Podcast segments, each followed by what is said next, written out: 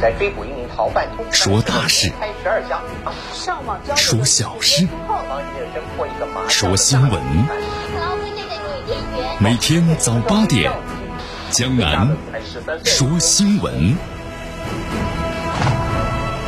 听奇闻异事，说酸甜苦辣，品五味人生。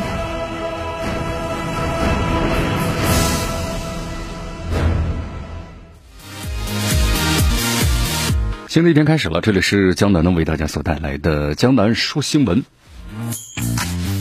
好，这段时间呢，这个天气温度呀，呃，变化很大哈，忽冷忽热。今天最高温度呢，逐渐开始上升了啊。这段时间的温度呢有所这个下降，全国呢空气天气呢冷空气影响，对吧？从北方到南方，北方你看是下这个雨雪天气，所以温度呀直降呢十度左右啊。今天呢有所恢复了，春光明媚。是吧？艳阳高照，所以呢，武汉加油，中国加油！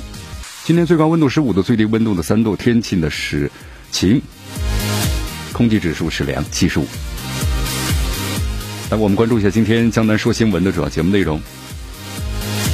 首先呢，我们一起进入的是资讯早早报，资讯早早报，早听早知道。重症比例啊，占确诊比例现在是明显的降低了。密切接触患者到底该怎么隔离呢？疾控中心详细做出了解答。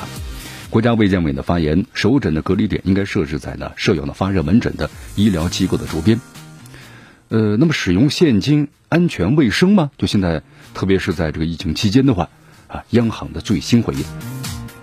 今天的今日话题呢，将能和咱们收音机前的听众朋友们将一起呢说一说这次新型冠状病毒啊，专家呢是如何解读的啊？因为有这个传言，包括你看有这个美国的。这个议员就说，说是武汉这次疫情的话呢，它是由武汉的 P 四实验室泄露出来的啊。那么今日今天今日话题，江南就为大家就是和专家们的交流，我们一起来分析和了解一下。那么这次病毒到底是从哪里来的？好，大话体育。中国女足啊将留在澳大利亚呢训练，同时在比赛之前的四天，然后呢前往韩国进行了下一场比赛啊。希望咱们中国女足踢出好的成绩。中国足协决定啊，确定联赛转会的窗口推迟关闭，那么外援转会啊至少要延迟一周的时间。好，以上就是今天的江南说新闻的主要节目内容。那么接下来呢，我们就一起进入资讯早早报，时政要闻、简讯汇集、热点评说。资讯早早报，资讯早早报，早听早知道。来一下时间呢，欢迎大家继续锁定和关注江南为大家所带来的绵阳广播电视台 FM 九十六点七新闻广播。我们来关注下面的消息。好，首先我们来关注一下这次新冠病毒疫情的最新的消息啊。呃，国家卫健委的新闻发言人米峰昨天呢，在国务院联防联控机制就疫情的防控工作呀。进展情况举行的发布会上呢，做出了一些重要内容的介绍。你看，截止到二月十五号二十四时的时候，武汉、湖北全国的重症的比例啊，占确诊比例的这个数字明显的下降了。其中，武汉的重症呢，占到确诊的比例，由一月二十八号的最高点三十二点四，已经是波动下降到了现在的二十一点六了。那么，湖北其他的地市呢，重症占比例的患者呀。那么由一月二十七号的最高点十八点四下降到现在的是十一点一，那么全国其他的省份呢，重症经过确诊之后的所占的比例，那么由一月二十七号的最高点十五点九下降到了现在的是七点二啊，几乎都是下降了一半以上。当然，我们现在呢不能够掉以轻心，而且进入一个最关键的时刻。那么在大家共同努力之下，像专家们所谈到的呀，这个拐点呢一定会到来的。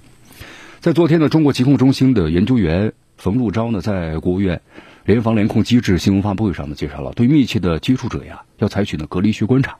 那么，对于不具备条件的地区呢，比如说像些特殊人群，比如婴幼儿、孩子，或者是半自理无自理的能力的人员，那么可以在社区的医务人员指导下进行家居的观察。那么，另外就是集中的隔离观察所要选择和要求各地呢，可以根据相关的要求征用宾馆、学校作为呢集中的隔离观察点。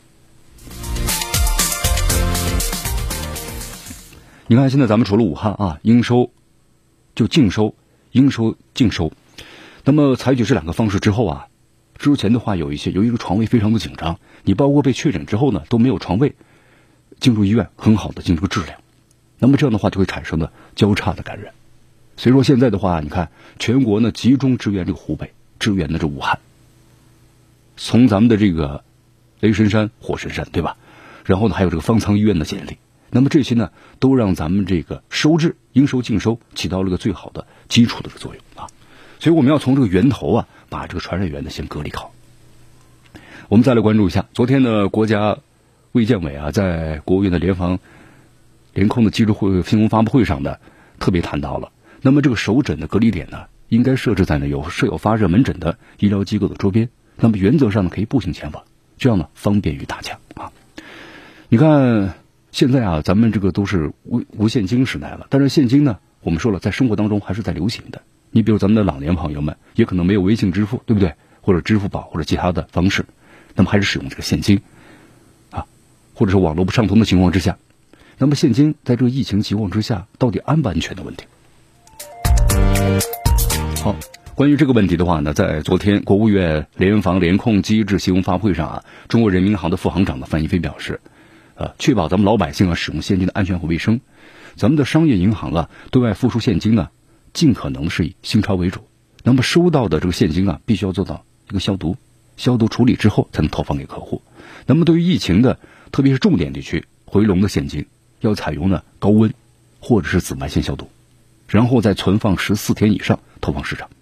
那么对于这个非疫情的重点地区呢，现金啊消毒，消毒之后呢存放七天以上再投放这个市场。呃，最新的消息啊，咱们央行呢已经从一月十七号开始啊，向这个全国呢。就是调拨呀近六千亿元的新钞，那么春节前呀紧急向武汉投放四十亿元的新钞，那么同时这种做法呢就是提高大家的安全感。那么现在的话，关于咱们的现金啊，就是跨省调拨呀都已经完全停止了啊，就暂停了。那么部分的疫区严重的地区，省内调拨的话，就是在省内自自己调动，尽可能减少人员的流动，就是降低呢这个感染或者是传播的风险。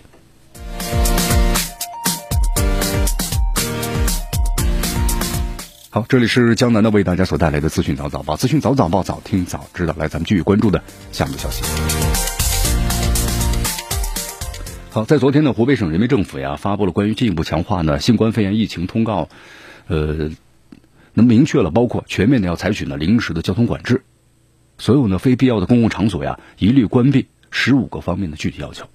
因为现在啊，湖北省疫情呢进入一个防控的最关键，我们说最吃劲儿的关键时期了。但是这个疫情形势呢，还非常的严峻，对吧？为了有效的传播这个呃污染源，就是呃传染源呢，把它切断，同时呢阻断传播的途径，遏制呢疫情蔓延的这样一个趋势势头。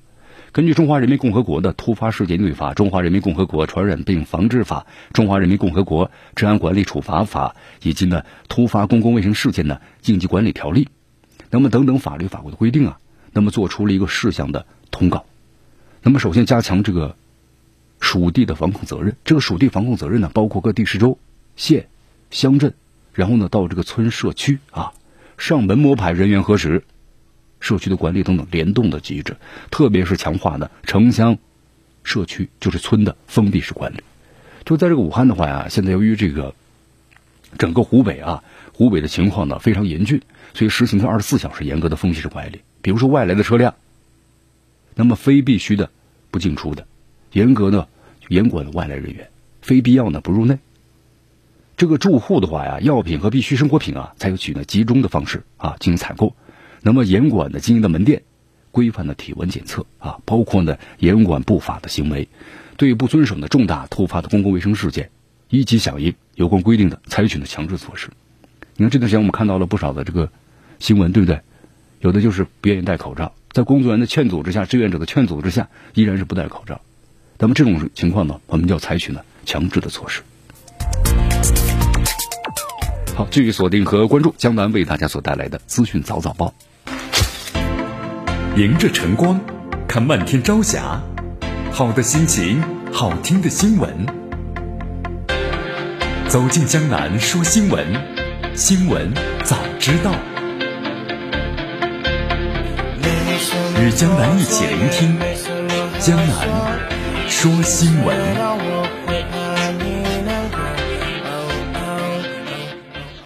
好，继续回到江南为大家所带来的资讯早早报，资讯早早报，早听早知道，来继续锁定 FM 九十五点七绵阳广播电视台新闻广播。我们继续关注呢下面的消息。好，在昨天的话呢，记者从湖北省的新冠肺炎疫情的攻防科研攻关组我了解到了，武汉有二十名康复的新冠肺炎的医护人员呢，捐献了自己的血浆，用于呢救助这个病人。十二名重症患者呀，接受了血浆的治疗。来，我们了解这个详细情况啊。呃，根据了解的话，这是来自于呢武汉市的江夏区中医的医院，还有江夏区第一人民医院呢，一共是二十名的新冠肺炎的医护人员。就他们在康复十天之后啊，主动捐献了自己的血液，因为我们之前知道这些呢康复者的血液，它能够治疗呢重症患者。这些血液啊被送到了中国生物武汉生物制品研究所，以及呢中国科学院武汉的病毒研究所呢进行了安全性的一个检测、灭活等等处理。然后制备出了可以用于临床治疗的特免的血浆，大约是三千毫升。这江夏区呢第一人民医院呢九名重症患者，还有其他医院的三名重症患者呢接受了血浆的治疗。啊，就这专家呢也特别谈到了，就是患者接受治疗啊，十二到二十四小时之后，这血氧的饱和度呢明显的上升了，主要的炎症指标啊都在明显的下降，淋淋巴细胞的比例呢上升了。就这个什么意思呢？就是重要的指标啊全面向好了，临床的体征包括症状呢都开始好转了。好，那么关于一个康复者的血浆是不是能够非常有效的治疗这个新冠肺炎呢？那么专家呢也谈到了，就是具体的情情况呀还正在观察。那么治疗的方案呢也正在不断的完善和优化。新冠肺炎的患者呀，康复休息十天之后呢，身体机能已经恢复了。那么有的朋友就说，呃，捐献血浆影不影响身体的健康呢？捐献血浆呢是不影响身体健康的。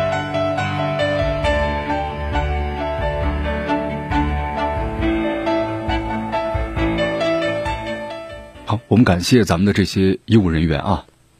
你看，在奋战在这个一线，同时自己呢也被感染了啊新冠这个肺炎，但是在康复之后，你看依然捐献自己的这个血液，然后呢去治疗的别人。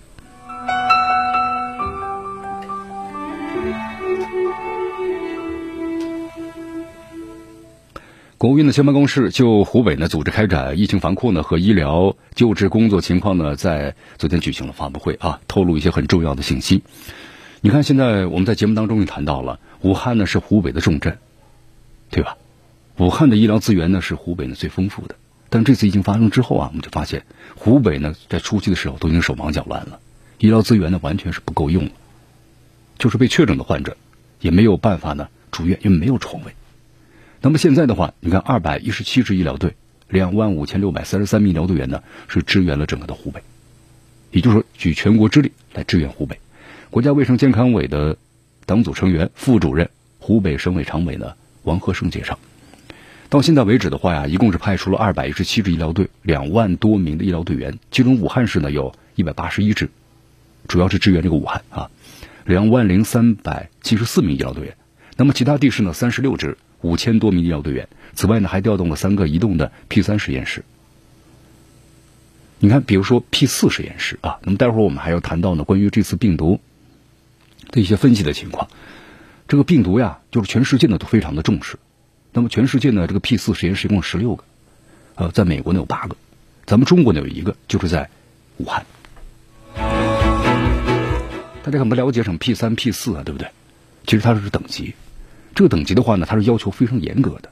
那么要从这个实验室里头泄露病毒的话，那是一件呢不可能，基本上就是为零的概率为零的这么一个事故啊。它的等级要求是非常严格的。好，同时呢还都这次的规模要超过了零八年汶川特大地震呢医疗救援的，包括呢调动的规模和速度。呃，王鹤生呢还介绍，中央呢安排了十九个省份呢采取是一省的包一市的方式对口支援湖北省。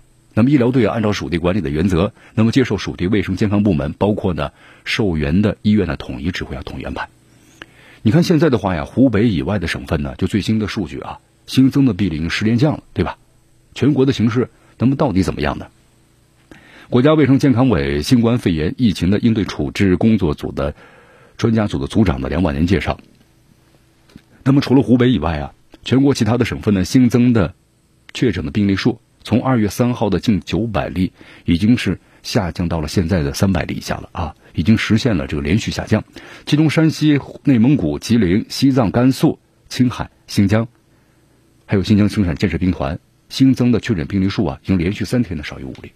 那么从这个发病时间来看呀，武汉是从一月二十三号到二月一号呢，每天新发生的病例数啊处在较高的水平。但是二月一号以后呢，每天新发的病例数啊呈现一个下降了。所以总的来看呢，武汉之外的其他的城市的社区啊，传播速度是较慢的。那么社区持续传播呢，和局部的爆爆发是比较少。那么在武汉呢，还有就是湖北的一些其他城市，比如说恩施州、神农架。那么现在的疫情啊，是以输入性为主，传播的风险相对来说较低。也就是说，现在啊，经过全国上下的不懈的努力，特别是针对呢这个防控的相关的措施啊，采取的非常有力。有效的压低了流行的高峰，也削弱流行的强度，那么为全国呢乃至呢国际的这个免疫，应该说是赢得了时间啊。你看现在的话呢，武汉市九家方舱医院呢都开放了，住院的患者呢是五千六百零六名，对吧？你看从二月二号以来，武汉大力推动了对四类人员的集中收治和隔离。那么现在情况怎么样呢？你看武汉的体育馆、会展中心、培训中心啊，都改造成了方舱医院和隔离收治的场所。目前开放的九个方舱医院呢，六千将近是七千个床位，那么在院的患者达到了五千六百零六名，就全部做到了应收和净收。你只有采取的应收和净收，及时准确的治疗，那么在降低感染率方面呢，才能够呢很好的发挥这个作用。好，所以说现在啊，你看这武汉呢，采取了相关的很多的一些这个措施啊，那咱们发挥了这个基层的网格力量，对不对？那确保的不出现第二个武汉，啊，呃，王克胜还同时指出，目前的话呀，新冠肺炎疫情的防控到最关键的时期，湖北省的武汉市依然是主战场，所以说提高收治率、治愈率、降低感染率，还有病亡率，依然是重中之重。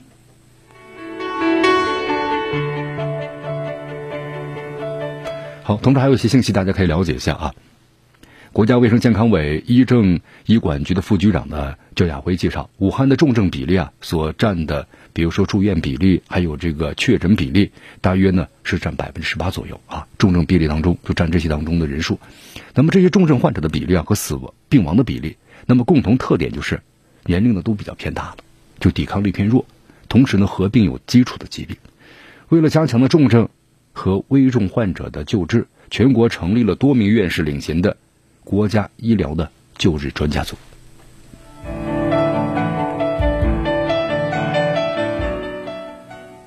好，你看啊，咱们国家现在的话，在整个的救治方面呢，它有重症和危重症诊疗的方案，就怎么去治疗，现在已经形成了一套这个方案了。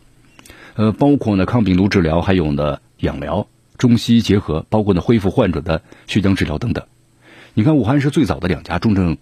这个定点医院呢，武汉市金坛医院，还有武汉市的肺科医院，目前的出院率呢，就是治愈之后的出院率已经达到了百分之三十到三十九。那么最近一段时间呢，国家卫健委要求呢，就咱们的临床大夫，就是把握住能够呢抢救患者生命的有利时机，对吧？及早使用呢有创的呼吸机。咱们现在患者的话，每人一台呼吸机啊，这个恢复患者的血氧饱和度，降低了病亡率。那么通过努力之后啊，就这样的一种治疗效果呢，逐渐逐渐的就显示出来了。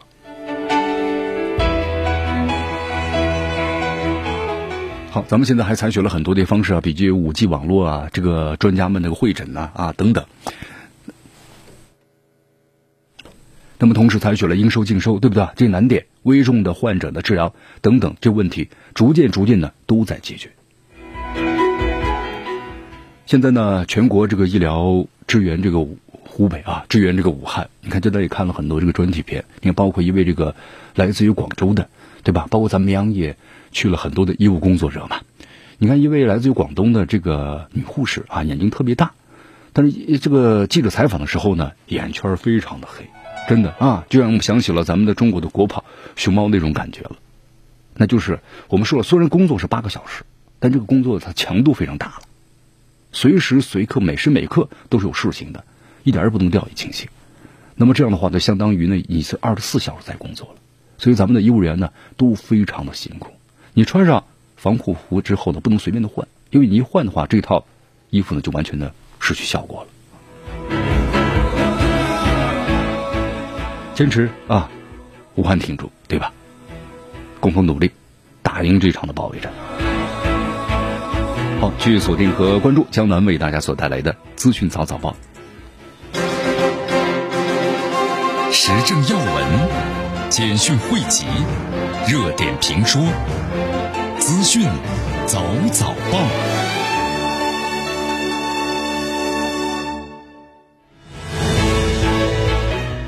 资讯早早报，早听早知道。来下时间呢，欢迎大家继续锁定和关注江南为大家所带来的绵阳广播电视台 FM 九十六点七新闻广播。来，我们继续关注下面的消息啊。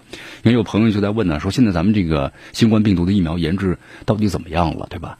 你看之前的话有很多这个消息啊，包括呢咱们国内和国外都在进行这个全速的推进和研制。但是呢，我们说了，这个疫苗的话，它研制的话它有时间过程的。你比如研制出来之后，然后呢进入这个试验，对吧？用动物试验。然后呢，再进入临床的试验，这个时间的过程，你包括这个国际卫生组织也说了嘛，大约可能是需要十八个月的时间。但是现在啊，都在争分夺秒，对吧？这个时候呢，时间就是生命啊。呃，国外研究机构呢和制药公司，那么以破纪录的速度呢，现在正在研发疫苗啊。新闻媒体报道啊，参与各方呢纷纷拿出看家的本领，或者利用的新技术、新平台研发的疫苗，或者提供的新的这个工具啊，来助力疫苗的研发。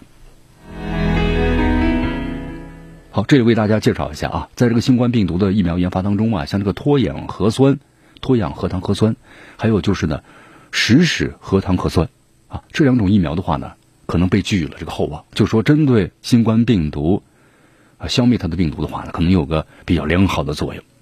美国的伊诺维奥制药公司呢，在一月三十号就宣布了，那么和各方在一起啊，就加紧针对开发了新冠病毒的疫苗呢。INO 四八零零，那么进行这个研制。呃，那么同时呢，还有美国的这个莫德纳治疗公司，从一月二三号宣布开始呢，也开发了针对呢新冠病毒的 mRNA 的这么一个疫苗。那么同时咱们中国呢，咱们中国科技部的生物技术发展中心的主任呢张新明，在中国国务院呢联防联控机制会议上呢也说了，为了尽早的确保这研发成功啊，在科技攻关当中啊，并排安排了很多条技术路线。啊，就说咱们中国呢是很多种方式呢齐头并进，比如说灭活疫苗，还有刚才我们所谈到的 mRNA 的疫苗、重组蛋白疫苗，还有呢病毒载体的疫苗、DNA 的疫苗等等，是并列推行的啊。目前的话呢，咱们中国的部分的疫苗啊，已经是进入了动物的实验阶段。那么动物实验过了之后呢，效果比较好，就推推入临床。临床呢，经过实验之后呢，有效果了，然后进入呢实际的这个生产。好，咱们的工科研人员呢，真的是是非常辛苦了啊！希望大家共同努力，及早的获得治疗这种疾病的新的疫苗。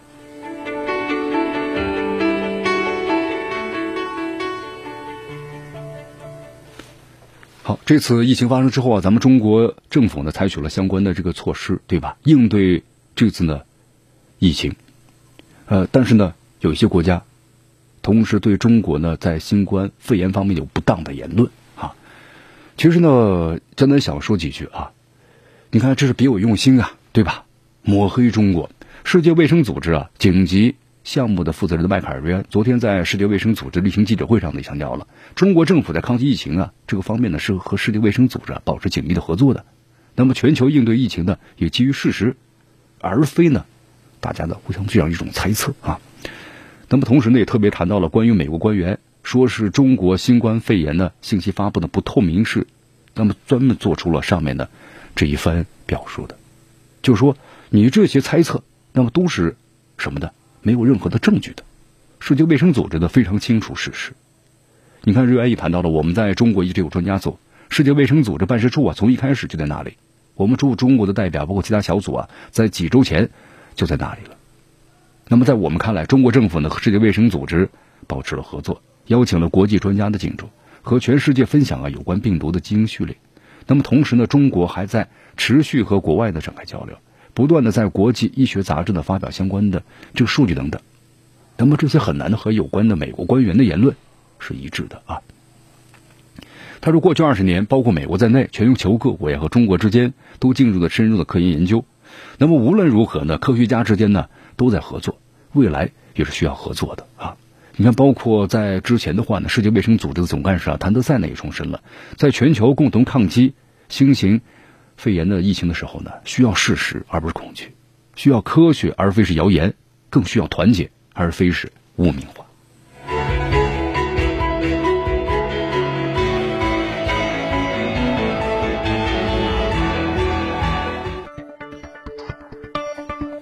好，这里是江南的为大家所带来的资讯早早报，资讯早早报早听早知道。来，咱们继续关注呢下面的消息。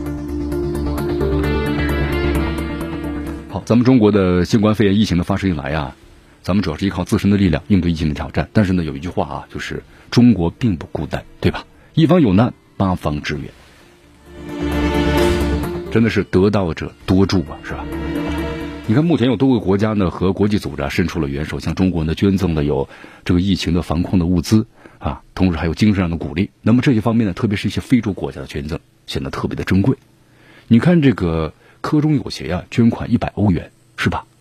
因为我们说了，这个国家这个小岛国家本身就非常的贫穷啊，礼轻情意重啊。你看，在二月十号的时候，就大家还记得那条新闻吧？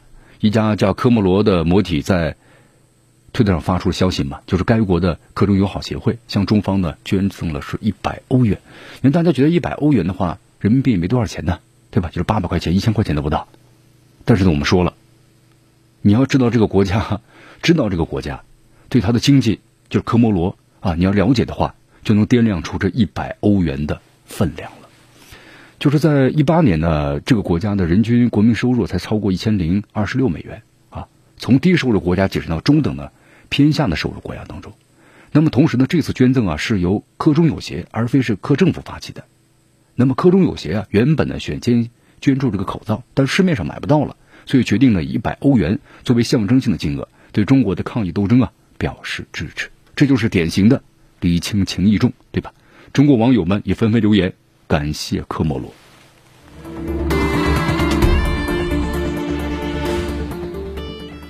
好，你看，在二月五号的时候，中国呢驻加拿大使啊王世廷对加纳这个大阿拉克省的省长呢伊斯梅尔阿谢蒂这样说道啊，非常感谢你们，因为是这样的，这个阿切蒂呢代表加拿大政府紧急向湖北武汉呢捐赠了一万只的 N95 的口罩啊，捐赠仪式在中国驻加拿大加拿大的大使馆呢举行了。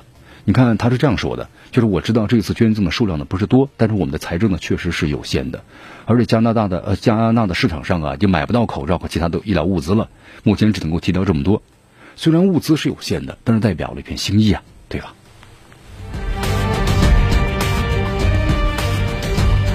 好，加拿大这个国家呢其实并不富裕啊，你看尽其所能迅速采购，令我们中国很感动啊。你看，二月四号的时候，赤道呢，几内亚的总统奥比昂呢主持了召开了部长级的会议，然后呢，马上做出了决定，向中国政府呢捐款是两百万美元，支持呢抗击新肺炎的这个疫情啊。你看，他们的发言人这样说了，就中国呢是赤吉的战略伙伴，两国始终呢患难与共。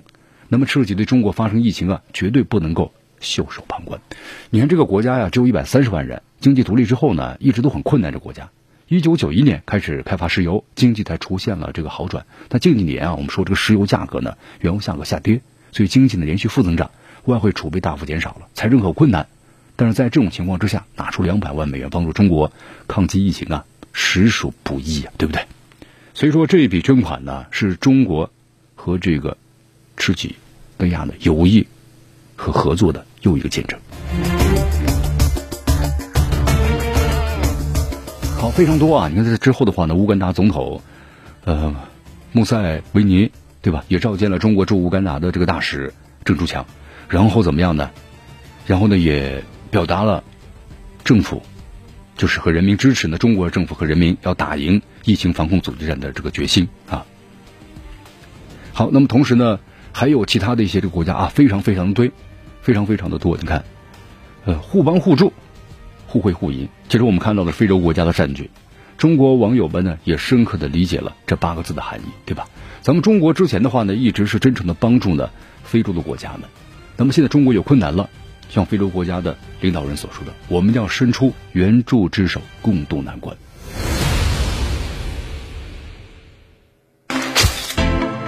迎着晨光，看漫天朝霞，好的心情，好听的新闻。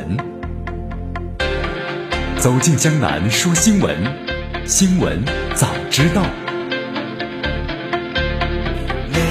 与江南一起聆听江南说新闻。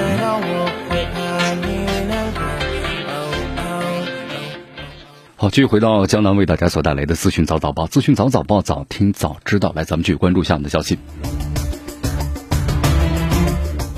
一组呢，国际方面的内容啊，第五十六届慕尼黑的安全会议呢，昨天是召开这个第三天了。美国国务卿蓬佩奥呢，这个法国总统马克龙啊，互相呢是掐了起来啊。我们说这个法国呢，被称为高傲的这个高高路人，对吧？那么在这个二战之后的话，其实对这个美国的话一直很不甩他，也包括当时这个北约的话，他就不愿意加入，对不对？这是法国啊。那么在之后的话，包括像这个欧盟。呃，法国在其中又起了很大的作用啊。法国我们说了和英国都是老牌资本主义国家，那么在欧盟当中呢，你看现在英国呢是脱离出去了啊。法国和这个德国是站在了这个前沿。那么法国总统马克龙的话呢，我们说是属于青年军，对吧？属于是那种改革派啊，意气风发，年轻有为。但是呢，可能走的有些速度啊稍微快了一些，这个步子迈的大了一点点啊，在某些方面的话也得不到这个民众的这个支持啊，因为你要去改革的话，毕竟会触动到一部分的这个利益，这是肯定的一个事情。所以说呢，现在也很艰难啊。法国总统这个马克龙的话呢，你看之前在欧盟的会上也提出要建立这个欧洲军嘛，那么希望把整个欧洲呢能够统一起来。那么这是从美国的角度来说是不愿意的。所以说这次在慕尼黑的安全会议上啊，这美国这个国务卿蓬佩奥和法国总统马克龙掐起来，那很正常的一件事情，对吧？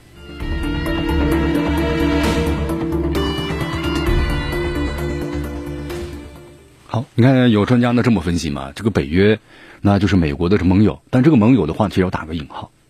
到了一定时间的话呀，这美国的这些盟友们要定期的要上供啊，对不对？就是我们说的薅羊毛，是不是？你看打仗，一一有战事的话，这美国总是拉上的，比如说法国呀、英国呀等等，都要拉上，对不对？你看，不管打这个利比亚，是吧？那么出钱要出钱，对吧？人财两空啊，所付出的一切。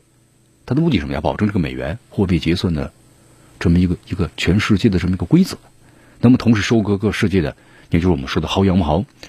嗯，现在啊，我们说了，信息如此透明的现在，如果这个金融有霸权的话，那伤害了无数的这个国家。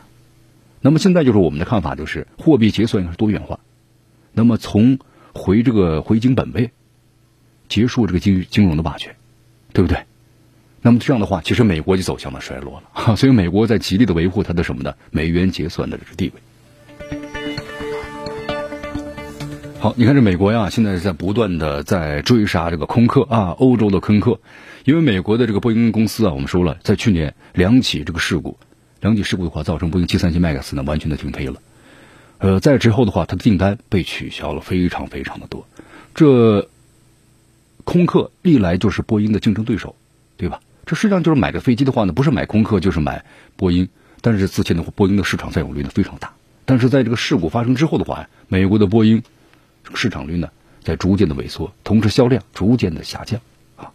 你看这个美国政府呢看不下去了，现在啊，美国政府呢就高调宣布提高呢欧洲的就联盟出口的美国的大型科技的关税率，从十增加到呢百分之十五。但这很明显就是针对的空客。你看这个关于空客和波音之争啊。呃，两国的官司也打得过这个联合国，对吧？一会儿又说这个欧盟，你再给这个空客呢有补贴，其实这个美国政府同样对波音公司也有这个补贴啊，就是来扶持他们。那么现在的话呢，我们说了，由于这个波音七三七畅销机型啊，MAX，半年之内两起空难的这个事故，全球范围全部停飞了。目前的话，复飞没有任何的眉目，所以波音公司面临这场危机啊。而且现在的话，他们的订单量呢是拦腰斩呐。你看，去年交货量呢是三百八十架，那相对于一八年减少多少呢？减少了一半以上。空客公司交付了八百多架，从就是一一年以来啊，第一次超过了波音公司。所以说，波音公司能不着急吗？反过来，美国能不着急吗？当然着急。好，我们再来到也门啊，也门北部的加夫省啊，昨天呢是遭到了这个袭击，三十一名平民死亡。十二人的受伤，伤者呀多绝大多数都是妇女和儿童。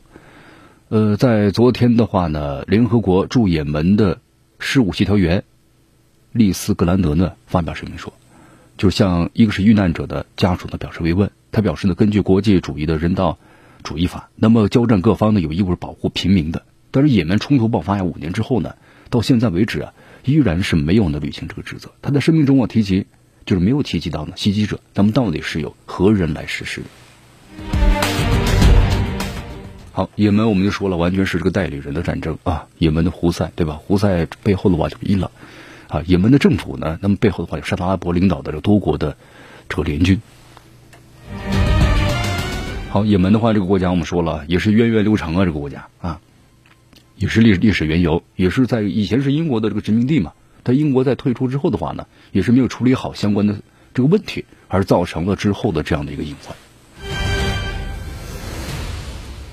好，我们再来关注一下啊，俄罗斯卫星通讯社的援引土耳其外交部发言人的这个报道说，土耳其全面的评估俄罗斯外交人员的人身安全的信息，那么相关机构啊正在快速的跟进啊，这到底怎么回事呢？是这样的，由于这个叙利亚的伊德利卜省的局势影响，那么土耳其社交媒体啊反俄情绪非常高涨，那么这样的话呢，俄罗斯驻土耳其的这个大使馆的工作人员，那么就成为呢被威胁的对象了啊。好，你看啊，这个土耳其呢，我们说了，在这一两年呢，呃，逐渐逐渐的想证实它在中东地区的这个大国的这么一个地位。你看，在各个方面的话呢，崭露头角，是吧？呃，但是我们说有一个问题，那么可能他这样的做法呀，和美国在发生这个冲突。那么现在呢，你看在叙利亚和俄罗斯也发生这个冲突。其实这样做的话呢，土耳其有点左右受敌呀，对不对？你看你两边都得得罪人，啊。所以说，土耳其的话，现在可能也在寻积极寻求新的这外交的一种方式。